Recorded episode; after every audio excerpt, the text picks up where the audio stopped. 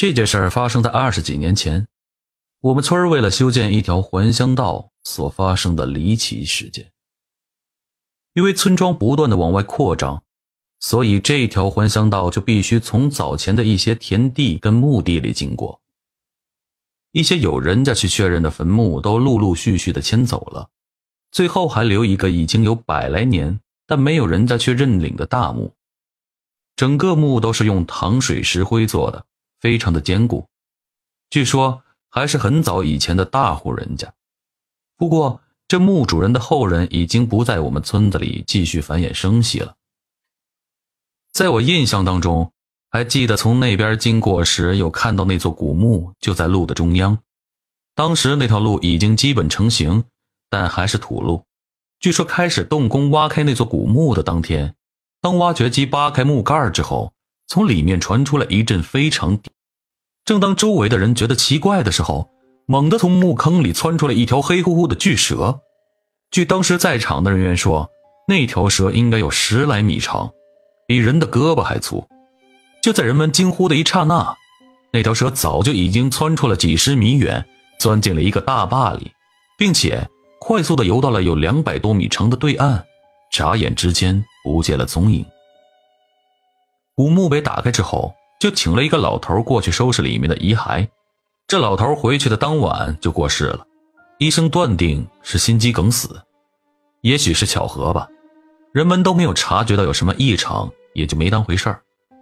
过了几天之后，包工头叫来了本村唯一一部推土机，准备把古墓的残骸推到路旁的低洼处。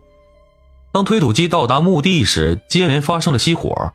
司机检查后发现没啥毛病，稍等一会儿启动又正常了。就在司机准备开始工作时，却又发现推土机走不了。下去检查，又发现履带断了。等修好之后，已经是那天中午了。司机像是往常一样启动推土机就要开始作业，人突然间就打起盹来。正当司机心里头感觉到有些错愕的那一刻。迷迷糊糊间，看见了一个黑衣服的老头，拄着拐杖站在推土机的前面，而这黑衣服的老头后面还跟着一群人，其中有男也有女，还有小孩他们穿的跟古代人一样。只见那老头直接走进推土机，举起手中的拐棍敲了敲边门，说：“年轻人，回去吧。”说完这句话，司机一下子就清醒过来，人不禁打了个激灵。